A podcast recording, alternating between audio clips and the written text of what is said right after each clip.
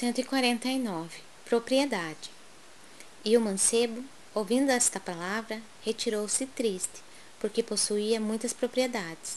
Mateus 19, 22 O instinto de propriedade tem provocado grandes revoluções, ensanguentando os povos. Nas mais diversas regiões do planeta, respiram homens inquietos pela posse material, ciosos de suas expressões temporárias e dispostos a morrer em sua defesa. Isso demonstra que o homem ainda não aprendeu a possuir.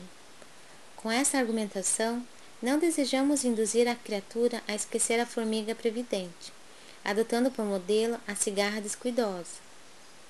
Apenas convidamos a quem nos lê a examinar a precariedade das posses efêmeras.